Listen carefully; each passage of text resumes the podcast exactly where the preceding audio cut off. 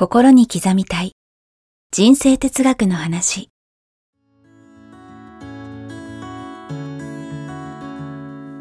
学校に行けない子どもたちからオリンピック選手をはじめとするアスリート企業経営者マネージャー新入社員。メンタルサポーターとして20年間にわたり講演研修を行ってきた成田義則が今と未来を変える人生哲学の話をお届けします。視聴者リスナーからの人生相談にもお答えします。こんにちは早川由です。こんにちは成田義則です。心に刻みたい人生哲学の話今回もやってまいりました、はい、成田さんよろしくお願いします。よろしくお願いします。成田さん今日はどんなお話をしていただけるんでしょうか？はい。潜在意識はナビゲーターシステムだということですね、はい、潜在意識はナビゲーターシステムナビゲートシステム。はい、カーナビみたいな。カーナビ。はい。まさに。はい。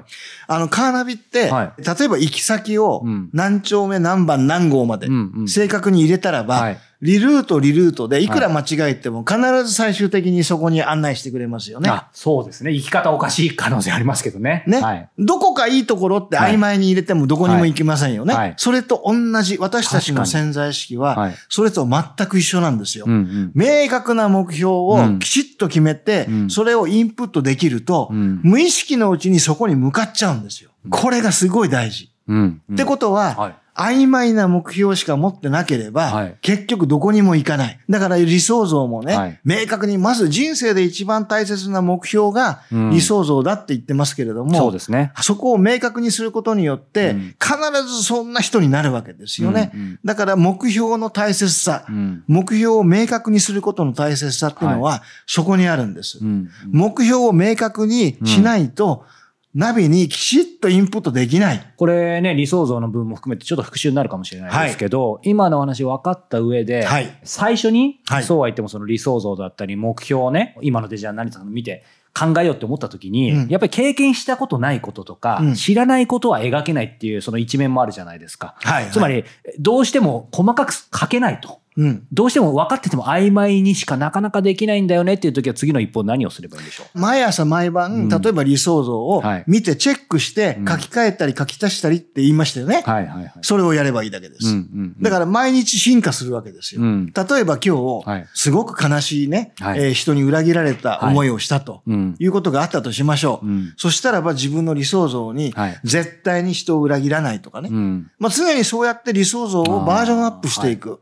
だから最初は曖昧でも、いいんですよね。どんどん明確にしていけばいいわけですよね。うんうん、いや確かに面白いですね。なんか今お話が上がってて思ったんですけど、最近あの話題のチャット GPT を、はいちょっと仕事、ある仕事もあって、いろいろいじってみたんですけど、うん、本当になんかその質問とかするときに、うん、曖昧な質問、ざっくりした質問すると、うん、いかにあれだけ騒がれてるチャット GPT もざっくりした答えしか返ってこないんですよね。はい。はい、細かく設定、例えば小説を書いてみたいな時も、どういう設定でどういうキャラが出てみて、細かく書けば書くほどすごいちゃんと返してくれるので、チャット GPT でもともとね、人間の脳とかを結構ベースにいろいろ作られてるって言いますけど、やっぱり人間自体がそういう形なんですね。いや、今すごくいいことを言っていただいたと思うんですけど、はい。細かく書けば書くほど素晴らしい答えが返ってくると。うん、まさにそれなんですよ。あ、やっぱりそうなんですですから目標も、いつまでにどれぐらい何を達成するか、細かく設定すればするほど、その通りになってくる。うん、これがすごい大事。でね、皆さんね、これって最初からうまくいかないので、はい、細かくやればやるほどがっかりするじゃないですか。そ、ね、れがうまくいかないと。はいはいこれで諦めちゃうからいけないんですよ。諦めちゃいますよね。諦めちゃうからダメなんですよ。なんだよ、うまくいかないじゃん。期日も決めて、はい、ね、全部一回設定する、うん。でもダメでもいい。もう一回設定し直す、うん。ダメだったらまた設定し直す。うん、それをやってるうちに、どんどんどんどん変えた通りに行くように進化してきますから。精度上がりますよね。精度が上がりますんで、絶対に。もうチャット GPT と同じですよね。だからぜひそこでめげないで、とにかく細かくね、明確に期日も、どれぐらいの量もね、数値も、全部決めて、それをまず一回決めてることが大事。達成するかしないかは、二の次なんですよ、最初は。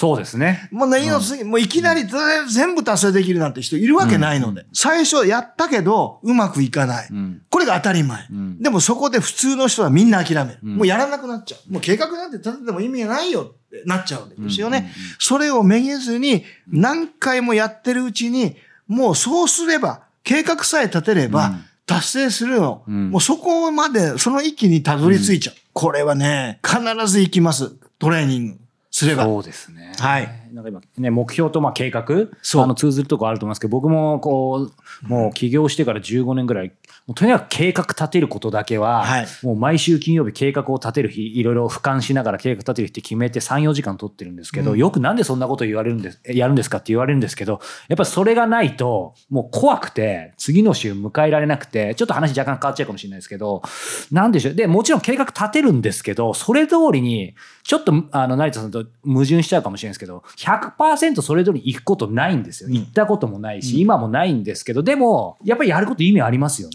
ます。常に軌道修正ね、してると思うんですよ。はいはいはい。で、やっぱり無計画は失敗を計画することなりというのはブライアンも言ってますけれども、なので、まずは計画をする。例えば、買い物に行くときに、10個買わなきゃいけないものがあるとしますよね。はいはいはい、10個。はい10個買わなきゃいけないものを、とりあえず頭に入れといて、買い物に行ったらば、何が起こります、うん、なんかいろいろ買いすぎちゃう？買い忘れる。あ、買い忘れるか。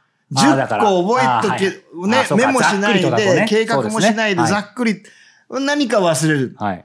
これをもしね、うん、まず明確に10個書く。はい、で、どこで買うかを書く。なるほど。ね。そしてどこは、どういう風なルートで行ったらば、はい、いきなりだって、いきなり一番最初に一番重いものを買ったらば、ね、バカみたいに重い思いして全部歩かなきゃいけない。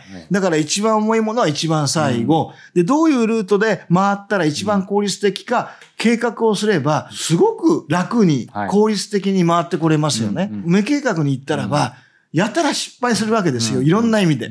だから無計画は失敗を計画することなり。だから最初にね、家を出る前に30分かかっても、その計画みっちり立てた方が効率的にもっと早くいい買い物ができるということなんです。そうですね。はい。節約にもなります、ね、なります。これでも今お話伺っててやっぱ思ったんですけど、目標、うん、計画とかってこう、まあ僕もずっと立てながらやっぱりちょっと正直めんどくさいところもあるじゃないですか。はい。はい、で、その時にね、あのいろんなニュースが入ってきて、うん、もうこの本当まあそれは昔から言われてることかもしれないですけど、特にこの激動のね、予測不可能な時代において目標作るとか、計画を立てるっていうのはね、もはや逆に無用なんじゃないかみたいな声も聞こえてきたりするんですけど、でも今日の成田さんのお話伺ってると、いやいや違うよと。未来が見えないからこそ立てるわけですよね。なんかそれを感じたんですけど、いかがですか？まさにその通りだと思いますね。うんうん、あとは私たちの潜在意識の特性を思い出してほしいんですけど、はい、要は明確に何丁目何番何号までインプットすれば、はい、必ずそこにナビしてくれるよと。はい、ってことは、目標を明確に持たないと、ナビされないんで、うん。そうですね。潜在意識に。もうずっとぐるぐるどこ回ってんだか分かんないみたいな感じになっちゃいますよね。私たちの、うん、えー、能力のね、ほとんどの約90%に近いね、うん、えー、能力って無意識の意識が握ってるわけですから、うんはい、そこにインプットせずして成功ないんですよ。なので、やっぱり目標を明確にすること、すごい大事。そうですね。はい。なんか今ナビの声聞こえてきましたよ。目的地を設定してください。設定してください。そう。どこかいいところでは、はい、ね、そうですね。どこ行ったらいいか分かりませんっていう。はいなんか東京の、なんかどっか適当に言ってたら適当なとこ行っちゃいますよね。そうです。うん。はい。まあ目的地設定するのはただですからね。もう無料ですからね。はいはいはい。あの、よくね、うん、私たちは例えば、うん、早川さん車好きですか？まあ、あの、詳しくないけど、乗るのは好きですね。乗るのは好きですか、はい、こんな車欲しいなって思った時に、うんはい、ああ、これいいなって思った時に、街を出ると、うん、そういうくその車ばっかり目に留まりません、もう目立っちゃいますよね。例えば女性だったら、はい、あの素敵なコート欲しいなと思って街に出ると、うん、そのコートがやたら目立つ。その日突然増えたはずないのにね。そう。それは潜在意識が、インプットされたものを無意識のうちに探し出すんですよ。はいはいはい、はい。だからやたら目につく。確かに。ってことは、はい、常に理想像でも、明確な目標でも、はいもう常に毎朝毎晩チェックして、明確にしておくと、はい、無意識のうちにそこに向かってしまうんですよ。うん、これを使わない手はないっていうことです。はい、もったいないですよね。もったいないです。皆さんが持ってるすごい能力ですよ。うん、ナビがせっかくすごいな、最新のね、はいはい、ナビシステムがあるのに、確かに。インプットしない手はないでしょっていうことです。うん、じゃあまず目的地を設定するということですね。はい。はいということで今回は潜在意識ナビシステム、ね、ぜひ設定してください。はい。はい。いただきました。さあ、えー、この番組では引き続き皆様から成田さんへのご質問ご感想を募集しております。えー、詳しくは概要欄をご覧ください。どしどしお待ちしております。はい。えー、そしてこの番組がテキストでもお読みいただけるようになりました。えー、こちら無料のメールニュースをご購読いただくと、えー、配信と合わせて、えー、テキストをお届けしますので、ぜひぜひこちらも、えー、ご登録ください。はい、こちらも概要欄に URL 記載しておきます。はい。ということで成田さん今回もありがとうございましたありがとうございました